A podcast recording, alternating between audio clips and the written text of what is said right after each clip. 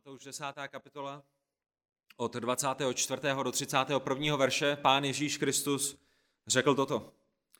Učedník není nad učitele, ani otrok nad svého pána. Stačí, aby učedník byl jako jeho učitel a otrok jako jeho pán. Jestliže hospodáře nazvali Belzebubem, tím spíše jeho čeleť.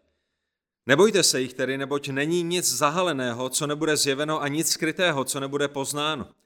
Co vám pravím ve tmě, řekněte na světle a co slyšíte šeptem do ucha, vyhlaste ze střech. A nebojte se těch, kdo zabíjejí tělo, ale duši zabít nemohou. Raději se bojte toho, kdo může i duši, i tělo zahubit v geheně. Neprodávají se dva vrabci za haléř a ani jeden z nich nespadne na zem bez vůle vašeho otce? I všechny vlasy na vaší hlavě jsou spočteny. Nebojte se tedy, vy jste cenější než mnoho vrabců. A tak, pane Bože, Otče náš, my ti děkujeme za dnešní ráno, děkujeme, že jsme se mohli schromáždit jako tvá církev na jednom místě, děkujeme za to, že tě můžeme znát jako živého a pravého Boha, stvořitele vesmíru, stvořitele života, zachránce hříšníku. Bože, prosíme tě o to, aby si nyní uklidnil naši mysl, aby si nám pomohl se soustředit na tvé slovo, aby si svým slovem pracoval v našich životech, v našich srdcích, aby tvá církev i dnešního rána mohla být pozbuzena, potěšena, posílena, případně usvědčena tam, kde potřebujeme být usvědčeni. Bože, prosíme tě o to, aby si pracoval mezi námi skrze své slovo v moci tvého ducha. Za to tě prosíme ve jménu Pána Ježíše Krista, našeho drahého spasitele. Amen. Amen. Můžeme se posadit. Pokud jste tady s námi nebyli v několika uplynulých týdnech a měsících a roce, tak eh, asi nevíte, že procházíme Matoušovo evangelium. Matoušovo evangelium začíná narozením Pána Ježíše Krista. My jsme o tom zpívali v těch písních, které jsme před malou chvíli zpívali. Jsme v době Arventu, kdy si připomínáme narození Pána Ježíše Krista. A jenom v pár větách úvodem, proč je to důležité. Pán Bůh je stvořitelem nebe a země. Kdybyste otevřeli Bibli do první knihy, do první kapitoly, na první stránku, tak byste věděli, že jsme se zde nevzali náhodou ani nehodou, ale že jsme stvořeni mocným Bohem, který stvořil celý vesmír, který je kolem nás a jako, jako vrchol svého stvoření stvořil člověka, muže a ženu, Adama a Evu. A svatý Bůh byl ve světě, který byl bezhříšný, který, ve kterém nebyl žádný hřích, ve kterém nebyla žádná bolest, ve kterém nebyla žádná smrt, ale lidé, které stvořil, se rozhodli být svými vlastními pány. Rozhodli se jít svojí vlastní cestou, rozhodli se žít svým vlastním životem, zhřešili a svatý Bůh spravedlivě vyhlásil, že odplatou za jejich hřích je za hřích jejich potomků, kterými jste vy i já, bude věčné odsouzení v pekle. A ten důvod, proč Vánoce jsou nádherné, ten důvod, proč my se z nich radujeme a těšíme, není kvůli tomu, že Ježíšek přináší spoustu dárečků. Ten důvod, proč my se radujeme z Vánoc je, protože Pán Ježíš Kristus je tím největším darem božím, zachráncem hříšníků. Člověk nemůže být s Bohem usmířen žádným jiným způsobem, než skrze dokonalý život Pána Ježíše Krista, ve kterém naplnil boží spravedlnost, jeho zástupnou obětí, ve které, ve které se stal nebo ve které zaplatil naše hříchy na Golgatském kříži svojí vlastní krví, svojí vlastní smrtí a svým skříšením, když Pán Ježíš třetího dne vstal z mrtvých.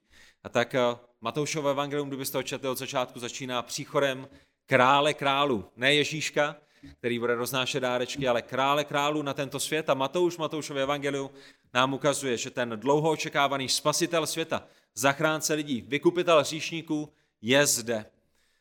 To je to, co vidíme v těch úvodních kapitolách. A nyní v té naší desáté kapitole my jsme viděli, že Pán Ježíš vybral, vyučil, vyzbrojil a nyní vysílá 12 apoštolů, že aby šli do celého světa, aby začali v Izraeli s domem izraelským, ale potom, aby šli do celého světa a roznás, roznesli tu nádhernou zprávu o tom, že hříšníci mohou být zachráněni, vykoupeni ze jejich hříchu, mohou být navráceni do Božího království, mohou prožít věčnost se svým stvořitelem u jeho nohou v jeho nebeském království, ale to je pouze a jedině tehdy, pokud budou činit pokání ze svých hříchů, pokud pokleknou před Kristem, pokud ho poprosí o odpuštění, pokud se rozhodnou přestat být svým vlastním pánem a králem a, a budou chtít následovat jeho a spolehnou se se svým znovuzrozením, se svojí záchranou, s věčným životem, pouze a jedině v jeho dobré skutky, pouze a jedině v jeho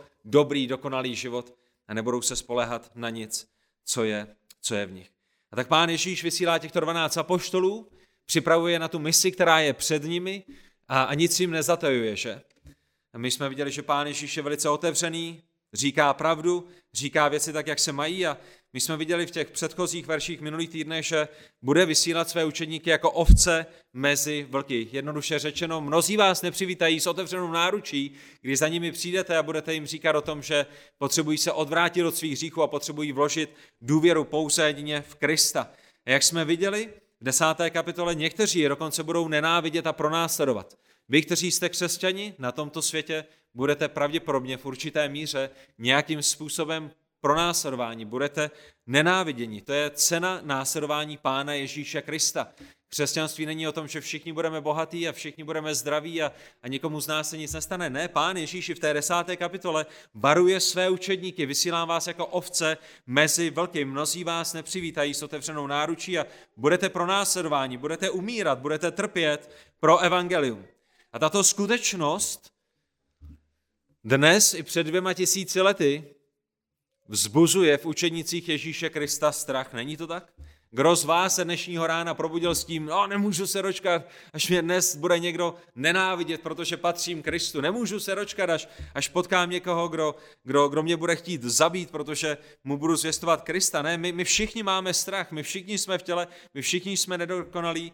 Stejné to bylo s učedníky před dvěma tisíci lety a je to, je to stejné i dnes. Máme strach a když pán Ježíš řekne, vysílám vás jako ovce mezi vlky, budete pro následování, dokonce i vaše vlastní rodina v některých případech vás bude nenávidět, protože jste nyní z jiného království, z království božího, tak to v nás buzuje strach. A na jeho základě, na základě tohoto strachu by mnozí z nás, ne všichni, tak bychom mohli být pokoušeni k tomu zapřít Krista, že? A možná nebudeme tolik sdílet, možná o něm nebudeme tolik mluvit, možná, možná to naše křesťanství nebudeme prožívat tak vážně, abychom si zachovali kůži, protože máme strach. A proto pán Ježíš přikazuje v té pasáži, kterou máme před sebou třikrát, 26. verš, 28. verš, 31. verš, abychom se nebáli. Pán Ježíš nedoporučuje, nebojte se, pán Ježíš přikazuje jako král králů svým učeníkům, nebojte se. Ale nejenom, že jim přikazuje, aby se nebáli, pán Ježíš jako dobrý pastýř, jako dobrý učitel dává také racionální důvody k tomu, proč my jako jeho následovníci se nemusíme v tomto světě bát, i když jsme jako ovce mezi vrky, i když nás mnoho lidí nebude vítat s otevřenou náručí. Tak ty Ježíšovy příkazy, které vidíme od 24. verše, jsou začátkem jednoho z nejdůležitějších míst v evangelích, ve kterém se náš drahý pán Ježíš zaměřuje na otázku učednictví. A vy víte, že učednictví je proces, skrze který znovu zrození lidé dorůstají do podoby Pána Ježíše Krista. Že když otevřete Matu 60. kapitolu, tak od 24. kapitoly uvidíte jedinečné učení Pána Ježíše Krista na to, co znamená být jeho následovníkem, co, co vás čeká, jak se máte chovat, jak máte žít, co můžete očekávat v tom procesu, ve kterém budete více a více dorůstat do jeho podoby. A ta první lekce v Ježíšově kurzu učednictví, kdybyste se přihlásili ne na Masarykovou univerzitu, ne na Karlovou univerzitu, ale na Univerzitu Ježíše Krista, tak tou první lekcí, tím prvním předmětem, který dostanete v kurzu učednictví je 24. verš. Učedník není nad učitele, ani otrok nad svého pána. To je to, co pán Ježíš říká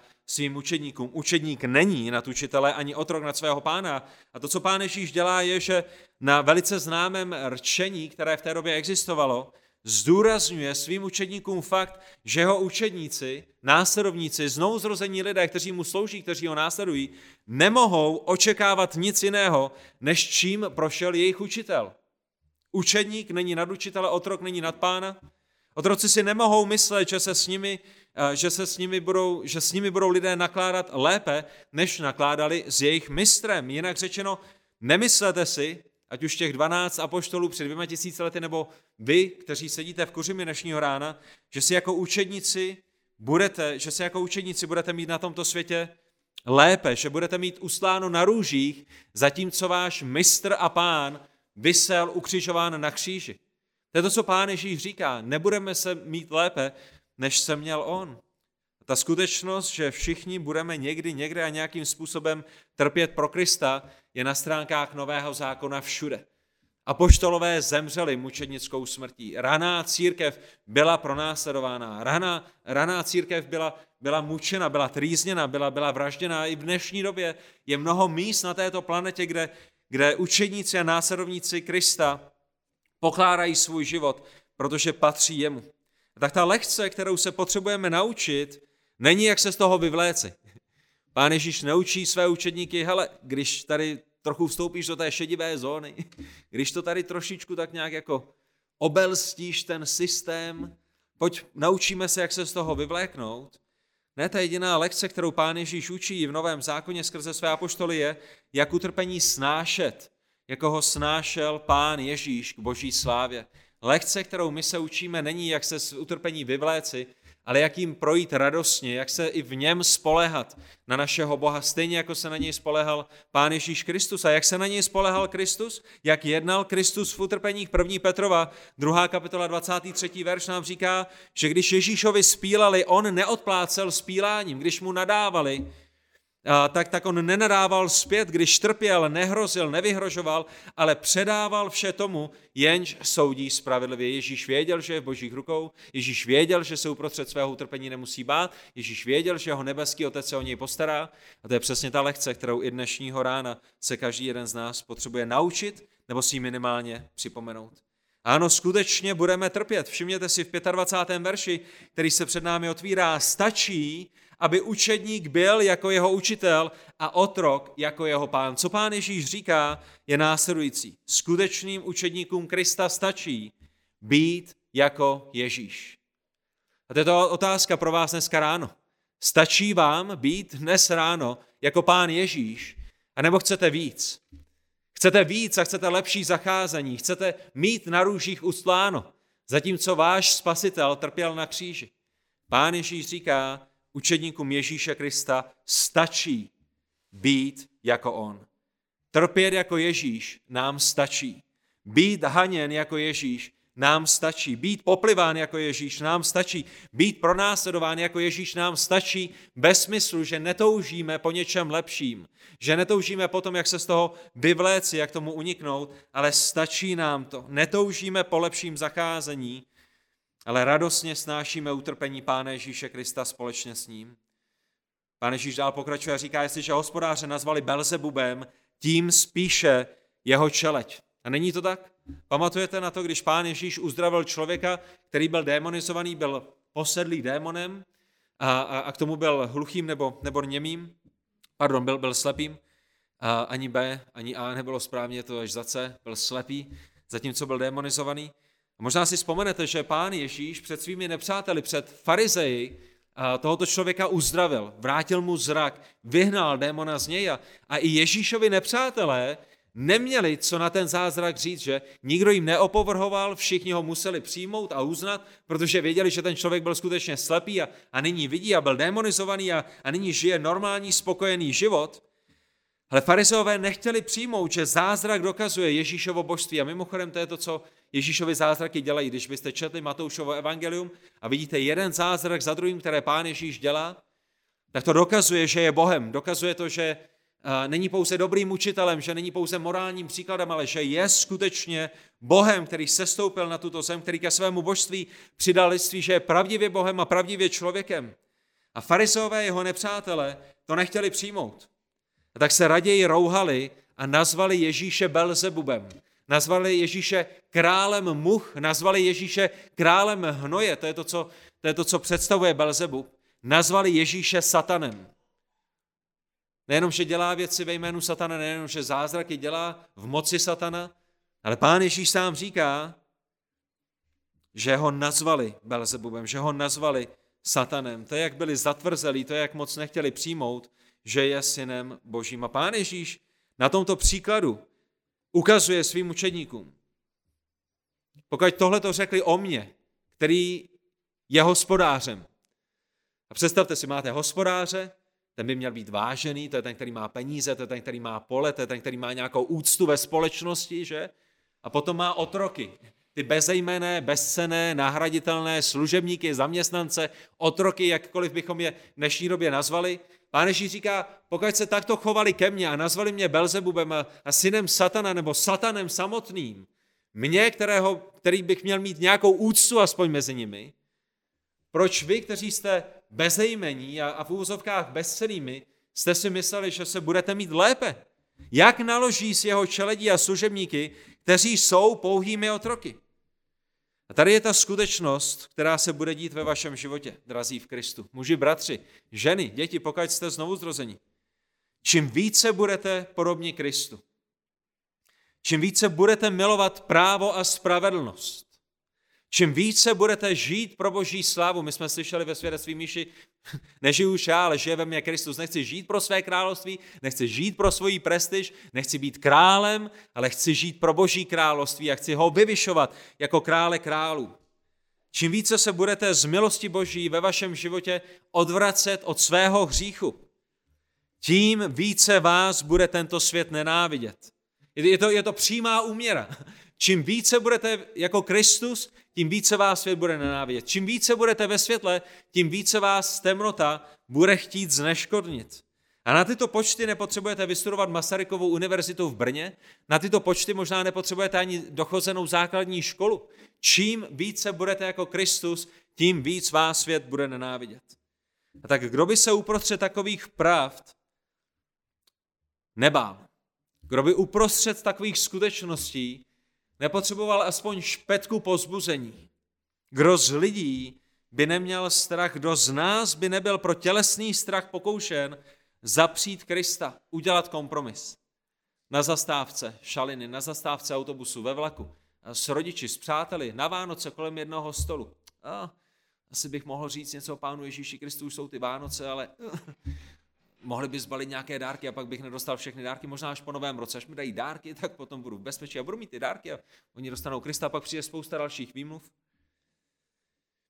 A je to, je to přirozené, máme tělesný strach, bojíme se víc lidí, než abychom se báli hospodina svatého Boha. A právě proto Pán Ježíš přichází v těch našich dnešních verších s monumentálními pravdami, které jsou nepředstavitelně nápomocné, věřím pro každého jednoho z nás. Proč se učedníci nesmí bát vyznávat Krista? Za prvé, protože ví, že nic nezůstane skryto. Ten první bod dnešního kázání vychází z 26. verše. My bychom ho mohli nazvat Nic nezůstane skryto. Pán Ježíš říká ve 26. verši, nebojte se jich tedy. Nebo není nic zahaleného, co nebude zjeveno a nic skrytého, co nebude poznáno. Já bych vám rád připomněli v tento moment, že když Pán Ježíš říká nebojte se, tak je to v imperativu, je to, je to příkaz. Není to nabídka, ale je to příkaz jeho učeníkům nebojte se. Otázka, která je s tím spojená, je nebojte se koho? Nebojte se jich. Kdo jsou tito lidé, kteří se nemáme bát? A jsou to ti, kteří vás budou nazývat všemožnými jmény. Jsou to ti, o kterých jsme právě četli. Když nazvali vašeho hospodáře Belzebubem, o co, o co, o co hůř se budou chovat k, na, k vám. Jich se nebojte. Těch, kteří vás budou nazývat všemocnými jmény, těch, kteří budou říkat, že nejste posláni Bohem, ale že jste, že jste děti satana. A těch, kteří vám budou opovrhovat, kteří vámi budou opovrhovat a kteří vám budou nadávat a kteří se vám budou vysmívat, těch se nebojte. A my si musíme přiznat, že mnohokrát se bojíme už jenom kvůli tomu, co nám lidé řeknou, že? My se bojíme už jenom kvůli tomu, co si o nás lidé budou myslet. Jak, jak, jak nás budou pomlouvat, jak budou mluvit za našimi, za našimi zády. Už, už to je pro nás v naší tělesnosti a hříšnosti a nedokonalosti dostatečným důvodem stáhnout docas mezi nohy a zapřít Krista. Pán Ježíš říká, nebojte se, protože nic nezůstane skryto. Skryté bude poznáno, zahalené bude zjeveno. A to, co pán Ježíš má na mysli, je, že pán Bůh jednoho dne všem ukáže, jak se věci mají. Nemusíte se bát toho, co vás říkají. Pán Ježíš jednou vynese pravdu na světlo světa. Bůh jednoho dne všem ukáže pravdu v první řadě o Kristu, O Kristu, kterým lidé opovrhují, o Kristu, z kterého dělají Ježíška, o Kristu, eh, jehož jméno berou jako nadávku, jako tu nejhorší nadávku a, a, a v momentě, kdy jim došla všechna sprostá slova, ta nejhorší slova, která měla ve svém slovníku pro to, aby vyjádřili nějaké opovržení, nějakou nechuť, tak řeknou slovo nebo jméno raději Pána Ježíše Krista, nebo jméno hospodina, nebo jméno boží a berou ho tímto způsobem nadarmo a používají ho jako nadávku. O Pánu Ježíši Kristu, kterým pohrdají jako jedinou cestou k Bohu, jedinou možnou zástupnou obětí za hřích. O Pánu Ježíši Kristu největším božím daru, ze kterého udělali toho mnohokrát zmiňovaného Ježíška. Pán Bůh jednoho dne všem ukáže, že Ježíš je králem králů, že Ježíš je pánem pánů. Zahalené bude zjeveno, skryté bude poznáno. To je to, co pán Ježíš říká, proto se nemusíme bát. Pravda vyjde na povrch, pravda bude zjevena. Ve Filipským 2. kapitole 10. a 11. verši my čteme, že jednoho dne se ve jménu Ježíše Krista skloní každé koleno. Ti, kdo jsou na nebi i na zemi i pod zemí a k slávě Boha Otce. Všimněte si, každý jazyk, každý jazyk bez výjimky na této zemi vyzná, že Pán Ježíš Kristus je Pán a každé, každé, každé, každé koleno, včetně kolen ateistů, jako jsou Richard Dawkins, včetně kolen uh, buddhistů a nevěřících lidí, včetně intelektuálů a filozofů, kteří nikdy na Krista nevěřili. Každé koleno před ním poklekne a každý jazyk jednoho dne vyzná, že on je pán, ale tady je ten rozdíl. Znovu zrození lidé to udělají radostně a ochotně, protože ho skutečně znají jako pána a spasitele a tuto pravdu poznali již v jejich životě. Zatímco neznovu zrození tu stejnou pravdu budou muset vyznat také, protože bude realitou, bude skutečností, budou muset pokleknout před Kristem, ale nepokleknou před ním jako před svým spasitelem, ale jako před svým soudcem, jenom proto, aby potom vešli do věčného odsouzení. Ale každý vyzná a každý poklekne před Kristem. Ale to neznamená, že každý skončí v nebi. Ve skutcích, ve čtvrté kapitole 11. verši, to je ten kámen, který byl zavržen od vás stavitelů a který se stal hlavou úhlu. Vidíte to? Jsou lidé, kteří žili v temnotě a žijí v temnotě a přišel Kristus a oni si řekli, a nemáme zájem, nechceme, a zavrhli ho, odhodili, odhodili ho, uložili ho na nějakou skládku a, a šli hledat jiné kameny, ze kterých by stavili své nebeské království. Ale jednoho dne pravda vyjde na světlo a pán Bůh všem zjeví, že Kristus je tím základním kamenem, tím úhelným kamenem. Pán Bůh jednoho dne všem zjeví, že Kristus je králem králu a pánem pánům a ta pravda o něm bude zjevena. A nejenom pravda o Kristu. Bůh jednoho dne všem ukáže, jak se věci skutečně mají také o evangelium, které apoštolové měli hlásat a které máte hlásat i vy, že? A když s ním přicházíte, s tímto evangeliem do světa, mezi vaše přátele, mezi vaše sousedy, tím evangeliem, které je nyní pro mnohé kamenem úrazu a pohoršením a, a které je blázno svým světu, že? Tak jak kážeme Krista ukřižovaného, a nejenom ukřižovaného, ale také třetí den vzkříšeného, tak je to bláznostvím světu. Proč bychom měli uctívat někoho, kdo skončil na kříži? Proč bychom měli uctívat ubožáka, který je slečený, který je zbytý, který je ubitý, který je nahý, jeho štělo je e, roztrhané, kterým lidé opovrhují, na kterého lidé plivají? Toho Ježíše máme uctívat? To je král králu? Kde je jeho království? Kde je jeho moc? Kde je jeho síla?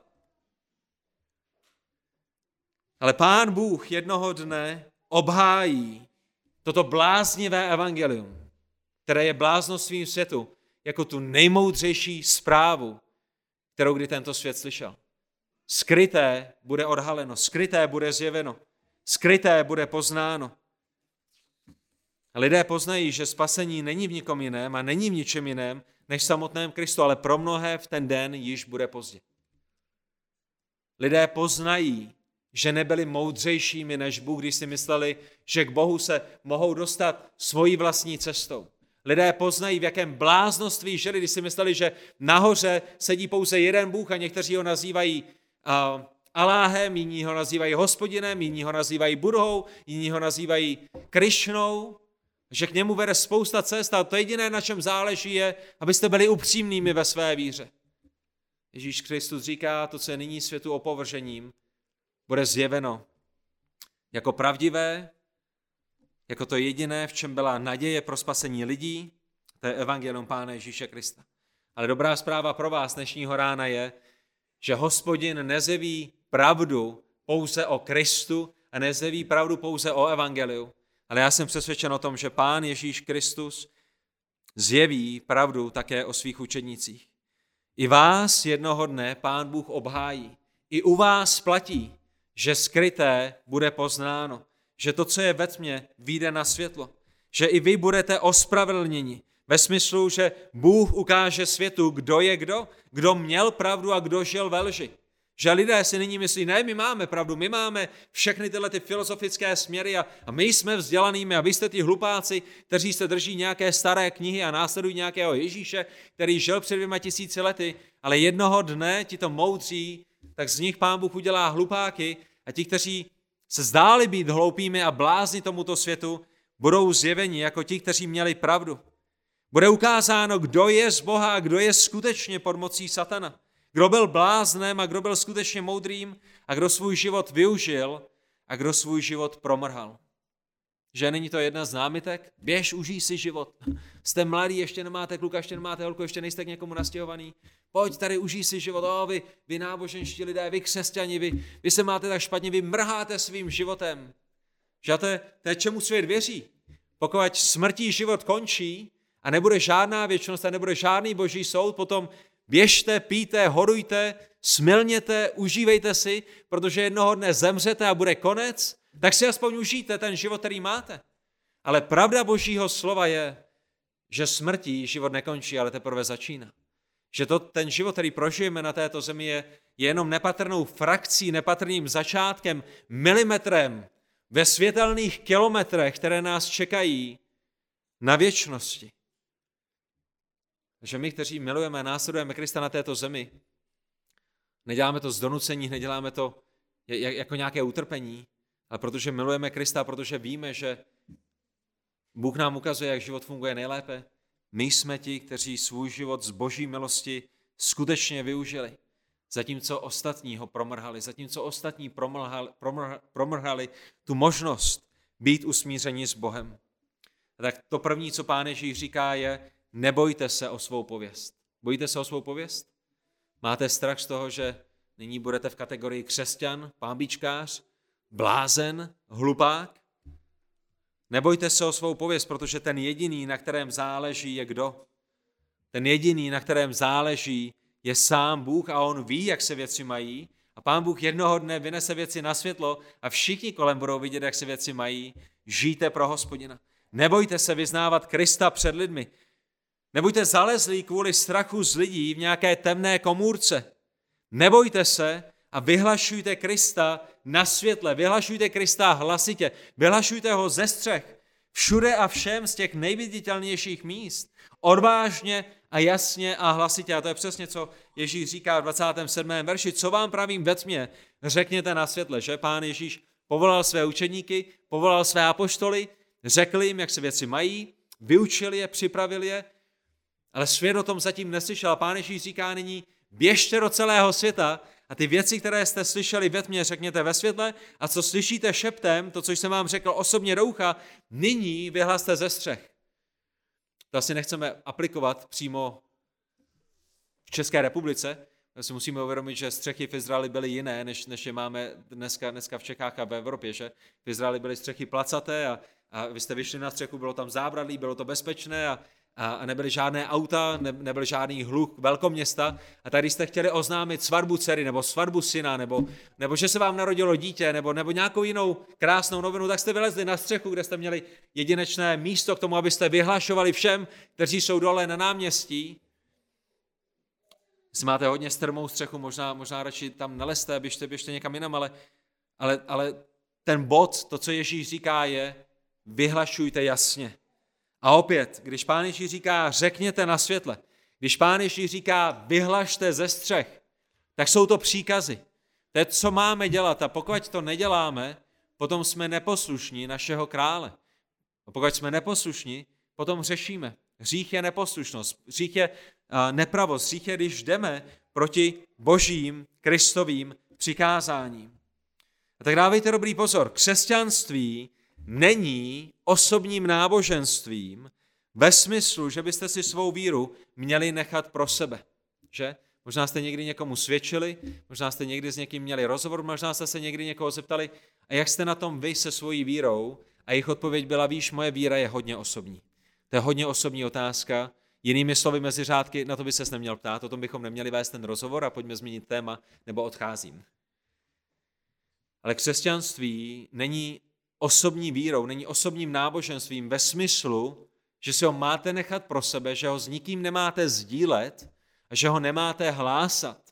V tomto smyslu je křesťanstvím velice, velice, velice veřejným náboženstvím. Proč? Protože lidé musí slyšet, proto aby byli zachráněni, musí vědět, jaká je cesta spasení, musí vědět o tom, že musí činit pokání ze svých hříchů a vložit naději v Pána Ježíše Krista. A proto, aby slyšeli, tak někdo musí hlásat. A proto, abyste hlásali, tak křesťanství nemůže být vaší osobní vírou, na kterou se vás nikdo nemůže ptát a kterou s nikým nezdílíte, proto abyste je neurazili, musí to být víra, která je veřejná, která jde ven, která vychází ze své komfortní zóny. Všimněte si také toho mimochodem, že to, co měli hlásat, bylo, co přijali od Krista. Co vám já pravím ve tmě, řekněte na světle. Že pán Ježíš říká, co jste slyšeli ode mne, co jsem já vás vyučil, co jsem já vám předal. A poštol Pavel přichází v prvním listu korinským a říká, co jsem sám přijal od Krista, Nyní předávám vám a pak pokračuje v tom vyučování o památce večeře páně. A poštolové v prvním století, učedníci v 21. století, to jediné, co káží, to jediné, co hlásají, je to, co přijali od Krista. A to, co jsme přijali od Krista, nebylo ve snech, nebylo ve vizích, ale je v jeho dokonalém, dostatečném, uzavřeném kánonu Božího slova, Bibli, písmech svatých, 66 knihách starého a nového zákona.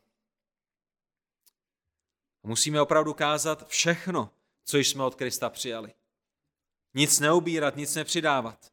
Hlásat o boží spravedlnosti, hlásat a kázat o lidské hříšnosti, o božím hněvu, o nutnosti pokání, ano, i o věčnosti ve skutečném pekle v ohnivém jezere, jezeru, které je připraveno pro všechny ty, kteří se zbouřili proti Bohu, proti nekonečnému Bohu, který jim dal život, který jim dal všechny dobré dary, které ve svém životě mají, který jim dal zdraví a práci a, a jídlo a ubytování a, a dobré rodiče a ceně následování Krista, kterou je i to, že budete posláni jako ovce mezi vlky. Nebojácně hlásejte Krista ukřižovaného a Krista vzkříšeného, když je to bláznoství tomuto světu. Nezapomínejte na to, že i dnes jsou země, ve kterých zákon zakazuje hlásání evangelia. Jsou země i v dnešní době, ve kterých je zákonem zakázáno se jenom snažit obrátit lidi z jiné víry na vaší víru. V některých zemích je to pod finanční pokutou, v některých zemích je to pod pokutou nebo pod trestem uvěznění, v některých zemích je cenou i ta cena nejvyšší, samotný lidský život. Přátelé, s tím, jak se věci mají v Evropě a na světě, se možná i my, ne až naše děti, ne až naše vnoučata, můžeme klidně dožít toho, že stejnou cenu budeme i v naší zemi muset přinést my. Jak velké pokušení by bylo kvůli strachu z lidí nedělat, co nám Kristus přikázal. Budeme žít naše křesťanství osobně, ve skrytu, nebudeme nikoho provokovat, nebudeme s nikým sdílet.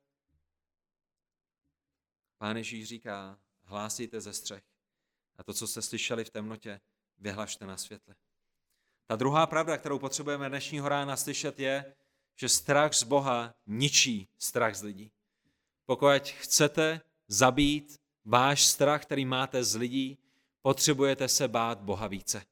28. verš Pán Ježíš říká, nebojte se těch, kdo zabíjejí tělo, ale duši zabít nemohou. Raději se bojte toho, kdo může i duši, i tělo zahubit v geheně.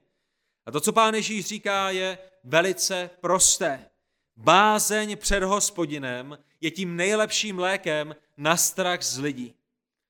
Máte strach z lidí?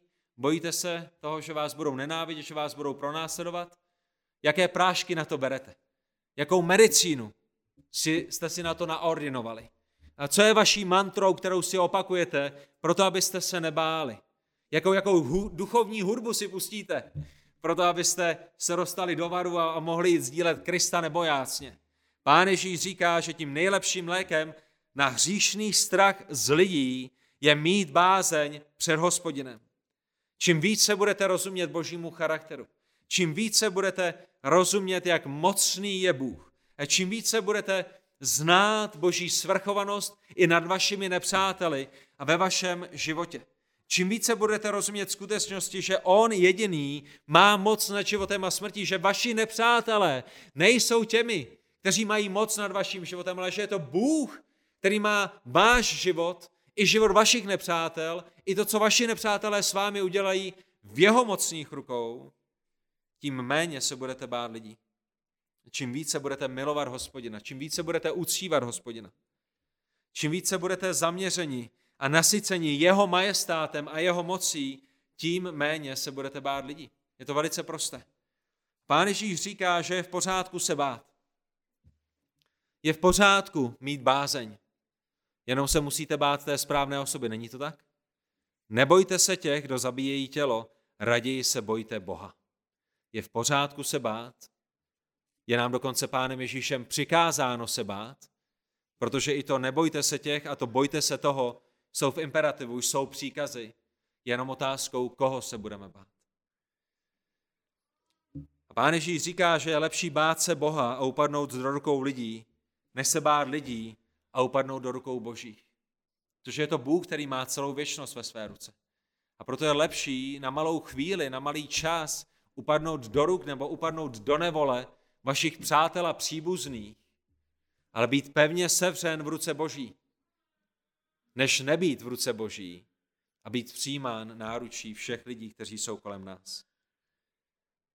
Je naší křesťanskou povinností na základě toho, co Pán Ježíš přikázal, se nebát lidí, ale hospodina.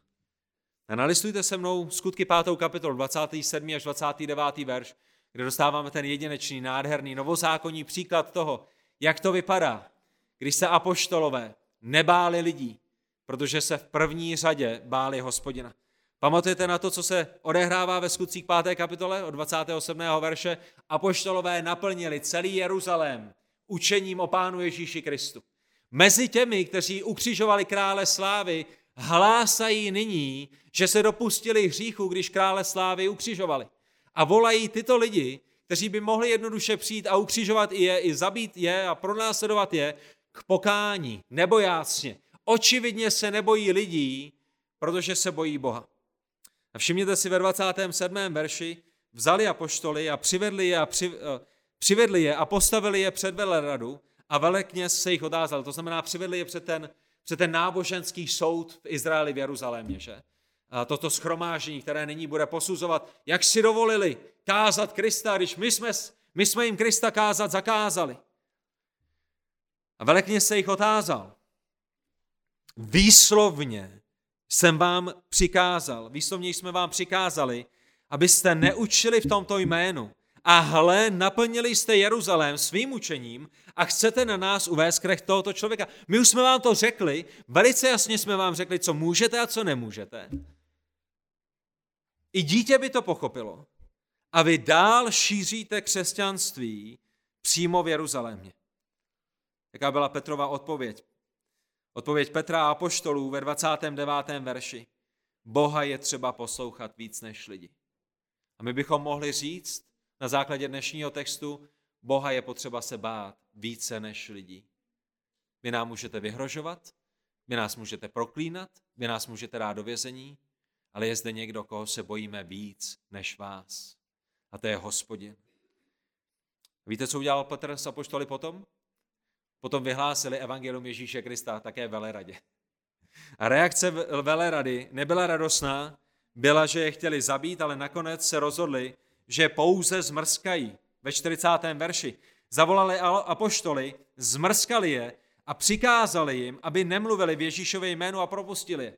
To znamená, dostali co proto, aby si zapamatovali, že ta cesta, po které jdou, je špatná. Že? Není to ten důvod, proč eh, Boží slovo vede i nás, rodiče, k tomu, abychom v klidu a s láskou vychovávali naše děti tím, že jim naplácáme na to místo, které pán Bůh k tomu stvořil, které je proto bezpečné? Jdeš po špatné cestě, jdeš cestou hříchu a pokud v tom budeš pokračovat, bude to hodně bolet. To je ta lekce, kterou nám pán Bůh říká, že máme učit své děti. Hřích vždycky bolí. Potřebuješ se odvrátit od svého hříchu, potřebuješ žít pro boží slávu.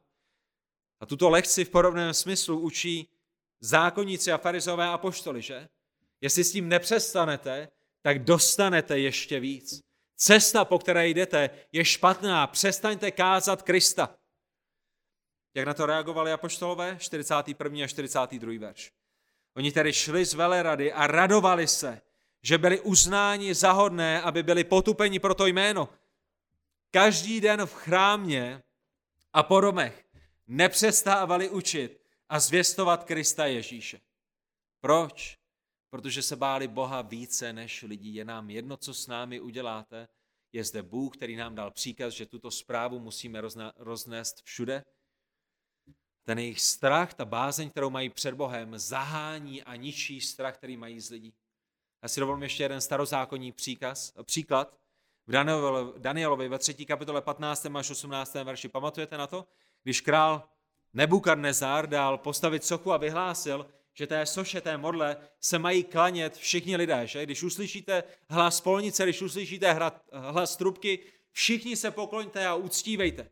Můžete dál uctívat své bohy, můžete dál uctívat svého boha Izraele, ale když já zatroubím, vy se pokloníte mé soše. A v 15. verši říkají, ale jestliže se klanět nebudete v tu hodinu, budete uvrženi do prostřed rozpálené ohnivé pece. A kdo je Bůh, že by vás vysvobodil z mé ruky? To je to, co Nabukadnezar říká Šadrakovi, Mešákovi a, a tomu třetímu, jehož jméno jsem nehodný vyslovit. Abednego. Těmto třem mužům sám král říká, jestli se nepokloníte, mé soše, budete uvrženi do ohnivé pece. A ta otázka i v tomto textu je, koho se budou bát. Šadrak, Mešák i Abednego odpověděli a řekli králi, o Nebukadnezere, na to, by, na to my tobě nemusíme dávat žádnou odpověď. Je-li tomu tak, náš Bůh, jehož uctíváme, nás může vysvobodit z rozpálené ohnivé pece i ze tvé ruky králej nás vysvobodí. Králi, my se tě nebojíme, my se nebojíme tvých výhrušek a my se nebojíme ani toho, když tvoje výhrušky se stanou skutečností. Protože máme strach z Boha. My budeme dělat to, co Pán Bůh přikázal, abychom dělali. A my víme, my víme, my víme, že Bůh nás může vysvobodit z té hořící pece, když to bude jeho vůle. Ale i kdyby ne v 18. verši. Znám buď tobě králi, že tvé bohy uctívat nebudeme a té zlaté soše, kterou si dal postavit, se nebudeme klanět. Jak to, že se nebáli? Jak to, že byli ochotní fyzicky trpět pro Krista? Míněno apoštolové eh, ve skutcích páté kapitole. Jak to, že eh, tito tři muži se nebáli trpět pro hospodina? Jak to, že neměli strach z lidí? Protože měli strach z Boha. Protože milovali Boha více než, než i svůj vlastní život. A v tomto smyslu láska k Bohu zahnala jejich strach z lidí. A tak ta otázka, která je s tím spojená, je, jestli si myslíte, že budete ochotni položit život za toho, s kterým týden nepromluvíte na modlitbách.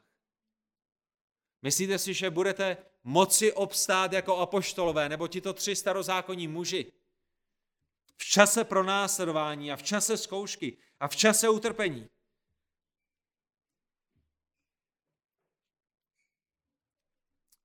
Když celý týden s Bohem nepromluvíte a když celý týden od Pána Boha možná neslyšíte a z kterého proto nemáte vůbec žádnou bázeň. Koho se budete bát, když nemáte bázeň z hospodina? Ta jediná možnost je, že se budete bát lidí a půjdete tedy proti božím přikázáním a neoslavíte Boha a nebude to to nejlepší pro váš život a nebude to to nejlepší pro, pro církev a pro nevěřící, nebude to to nejlepší svědectví, které by přineslo tu nejvyšší chválu a slávu božímu jménu. A taky v České republice, i v tomto městě, i ve vaší rodině se může zdát, že jako křesťané čelíme silné početní převaze. A když říkám křesťané, tak tím myslím znovu zrození lidé. Je, je rozdíl mezi tím věřit a být křesťanem a tím být skutečně znovu zrozeným. Je mnoho křesťanů a věřících lidí, kteří neuzří Boží království, protože křesťanství je pro ně jenom nějakým prázdným náboženstvím, nějakou tradicí, nespolehli se pouze jedině na Pána Ježíše Krista se svojí záchranou z hříchu. Ale když přijde na, na skutečně znovu zrozené učeníky Pána Ježíše Krista, tak každý den by se mohlo zdát, že čelíme silné početní převaze. Je tolik lidí, kteří nechtějí slyšet o Bohu, je tolik lidí, kteří Boha nenávidějí, je tolik lidí, kterým se otvírá kudla v kapse, když jim začnete sdílet o Pánu Ježíši Kristu. Ale tady je skutečnost, tady je pravda, tady jsou fakta. Jeden člověk s Bohem je vždycky v přesile. Nemusíte se bát lidí, protože když jste s Bohem, když jste na boží straně, když následujete Krista, když děláte to, co Kristus chtěl, abyste dělali, tak jste vždycky v přesile. A to jediné, co se vám stane, je to, co Pán Bůh předurčil, že se vám stát má. A i v těch těžkostech, i v těch pronásledováních bude s vámi. Stejně jako otec byl se svým synem Kristem, stejně jako trojediný Bůh byl s apoštoly, tak i v 21. století bude s vámi, křesťané kuři. Apoštol Pavel vyznal v druhém listu Korinským 4. kapitole 8. až 9. verši. Ve všem jsme sužováni, ale nejsme vháněni do úzkých. Býváme v nejistotě, ale nejsme zoufalí. Jsme pronásledováni, ale nejsme opouštěni. Jsme sráženi, ale nejsme ničeni. Král David v žalmu 56. 3. až 5. verši vyznává, ti, kdo na mě číhají celý den, po mně šlapou. Mnoho, mnoho, mnoho je těch, kdo proti mně bojují z výšin. V den, kdybych se měl bát, já doufám v tebe. V Boha, jehož slovo chválím, v Boha doufám. Nebudu se bát, co mi může udělat tělo, co mi může udělat člověk. A poštol Pavel opět v listu Filipským v první kapitole 21. verši, vždyť žít pro mne znamená Kristus a zemřít zisk. Čeho bych se bál, jak bych se mohl bát lidí, kteří to jediné, co mi mohou udělat, je, že mě zabijí, když vím, že skrze smrt přecházím do věčnosti ke svému králi a spasiteli, Pánu Ježíši Kristu. To, to nejhorší, co oni si myslí, že mi mohou udělat, je, je, že mě zabijí, ale vůbec nevědí, že to nejhorší v jejich očích je to nejlepší v mých očích. Budu vysvobozen ze hříšného těla, budu, budu vysvobozen ze hříšného světa. Budu převeden do slávy svého krále, budu u jeho nohou. Budu slyšet ta nejlepší kázání, která jsem kdy slyšel. Budu, budu se radovat v jeho přítomnosti. On bude mým otcem, Bůh Otec, a já budu věčně jeho synem.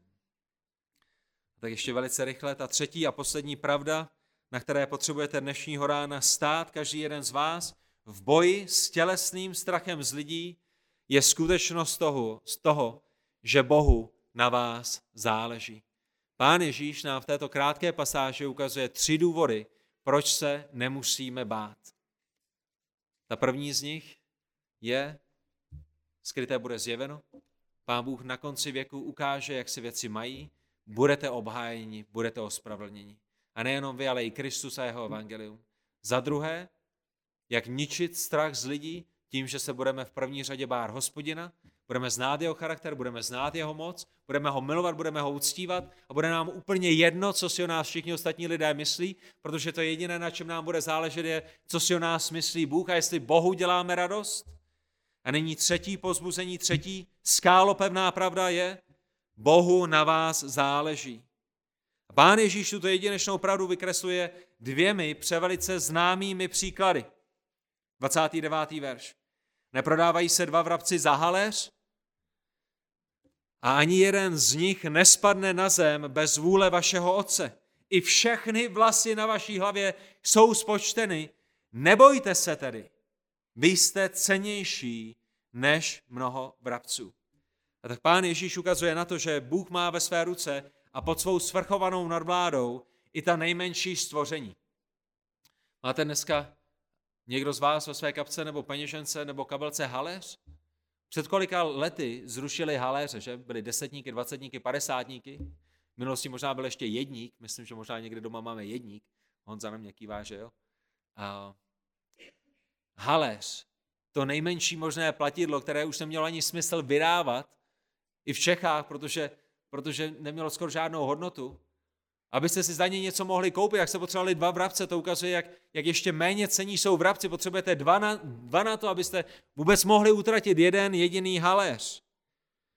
A pán Ježíš ukazuje, že Bůh má ve své ruce i ta nejmenší stvoření, vrabce, bezcené, běžné, nahraditelné, malinkaté, přehlédnutelné. Když jdete někde v Brně po ulici, počítáte vrabce, vzpomenete si na vrabce, registrujete vůbec vrabce? Vůbec ne, protože jsou naprosto běžní, obyčejní, ale, ale Ježíš říká, Bůh se stará i o tak obyčejné věci, jako jsou vrabci. Dává jim ochranu, dává jim jídlo a ani jeden z těchto bezvýznamných tvorečků nezemře bez boží vůle. A nejenom to, Bůh je tak pečující, že má dokonce spočteny i vaše vlasy.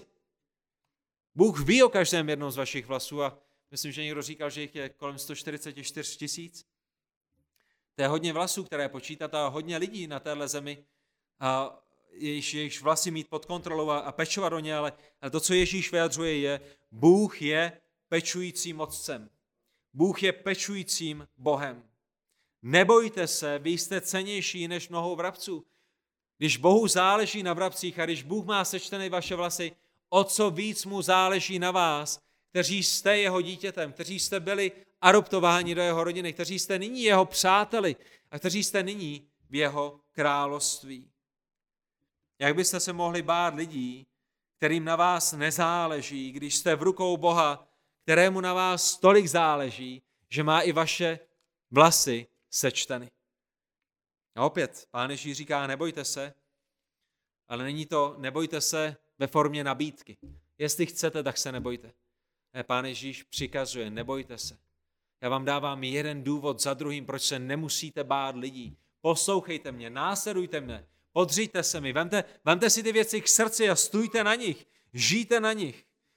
Jste jeho dětmi a Bůh se stará o své děti. A tak muži, bratři, zatímco utrpení musí být nedílnou součástí životu učeníka Krista. Zatímco utrpení musí být nedílnou součástí vašich životů, strach jim být nesmí a strach jim být nemá. Rozumíte tomu?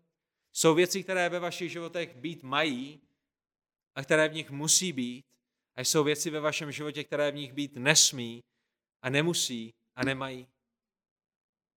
Utrpení je tou, která v nich být má. Strach v nich být nesmí. Tak když mluvíme o strachu z lidí, já bych to ještě rád ilustroval na jednom příběhu, který se mě velice dotkl a, zůstal v mé mysli a zmiňoval ho jeden novozákonní komentář. Nevím, jestli ten příběh je skutečný, nevím, jestli se skutečně odehrál, ale myslím si, že minimálně velice dobře ilustruje ty věci, o kterých zde mluvíme. Údajně římský císař Nero měl gardu vojáků, do které vybíral ty nejlepší z nejlepších. Možná si vzpomenete, římští císaři, jeden z nich se jmenoval Nero a, a ty vojáci, kteří byli nejblíže jemu, ta jeho elitní skupina, ty výsadkáři, Navy Seals, byli ty nejlepší z nejlepších, nejlepší z nejlepších vojáků, nejlepší z nejlepších atletů, byli povoláni do toho, aby byli v té nejbližší Nerově gardě a oni plnili ty nejvíce důležité úkoly a jejich hymnou údajně a jejich motem údajně bylo my vojáci válčíme pro tebe, o císaři, abychom ti vydobili vítězný věnec a od tebe přijali věnec vítězný. To znamená, když vemete si ty římské vojáky, nabušené, silné, strach vzbuzující, kteří vyznávají a volají ke svému císaři, my vojáci válčíme pro tebe, o císaři, abychom ti vydobili vítězství a od tebe přijali věnec vítězný, tak už jenom z toho vám jde mráz po zádech.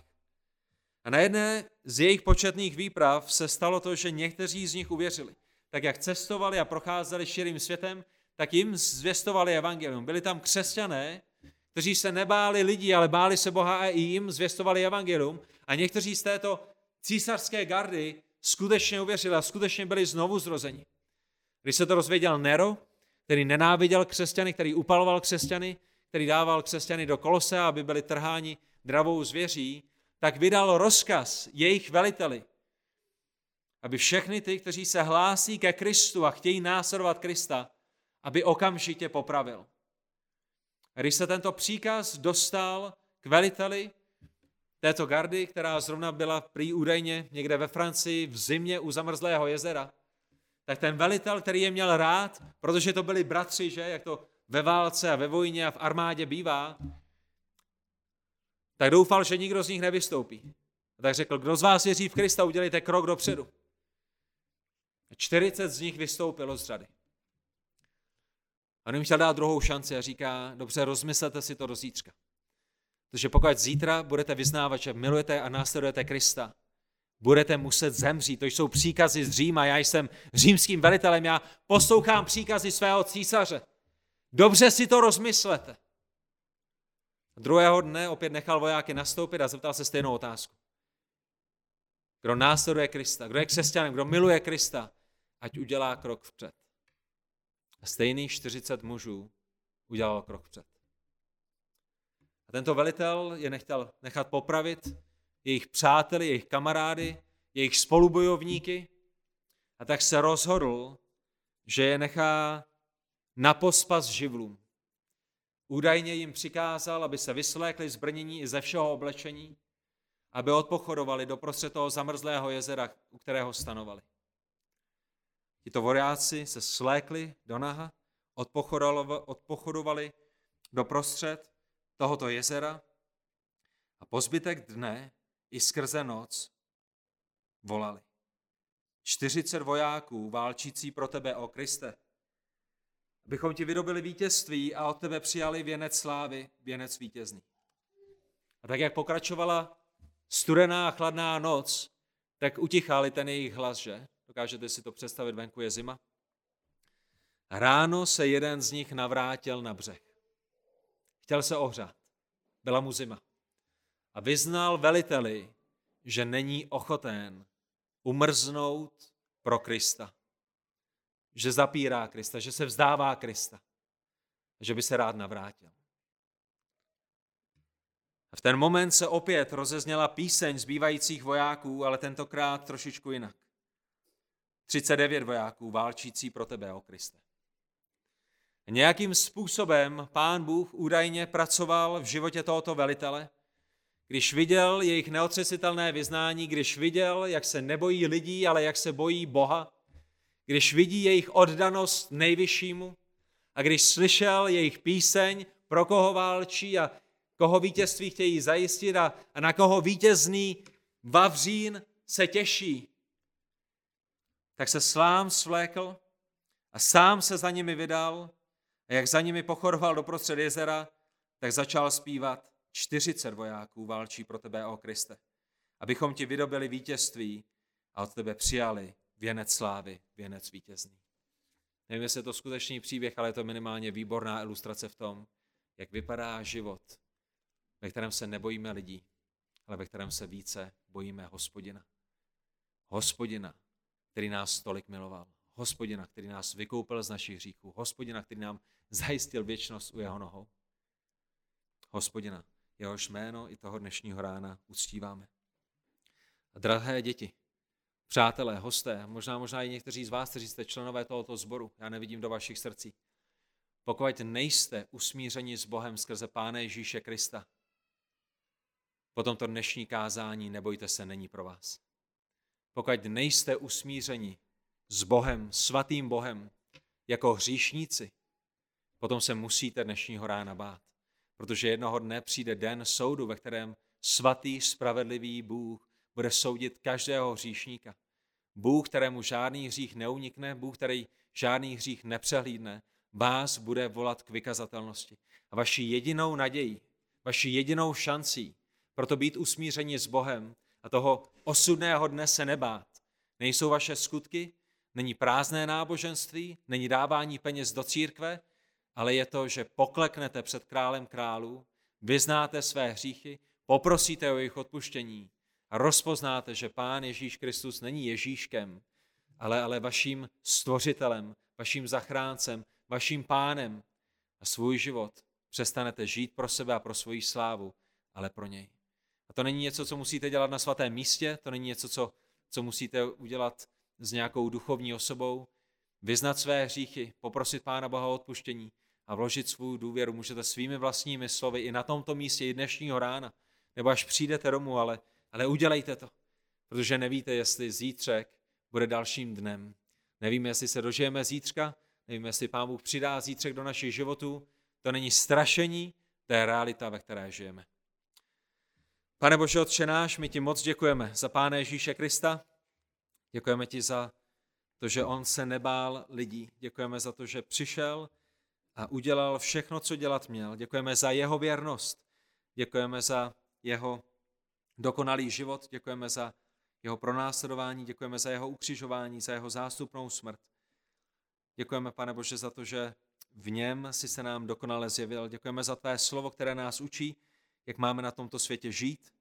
A tak, hospodine, ty znáš naše srdce, ty znáš naše myšlení, ty víš, čeho se kdo z nás bojí. A tak tě prosím o to, aby si nás posilnil tam, kde potřebujeme.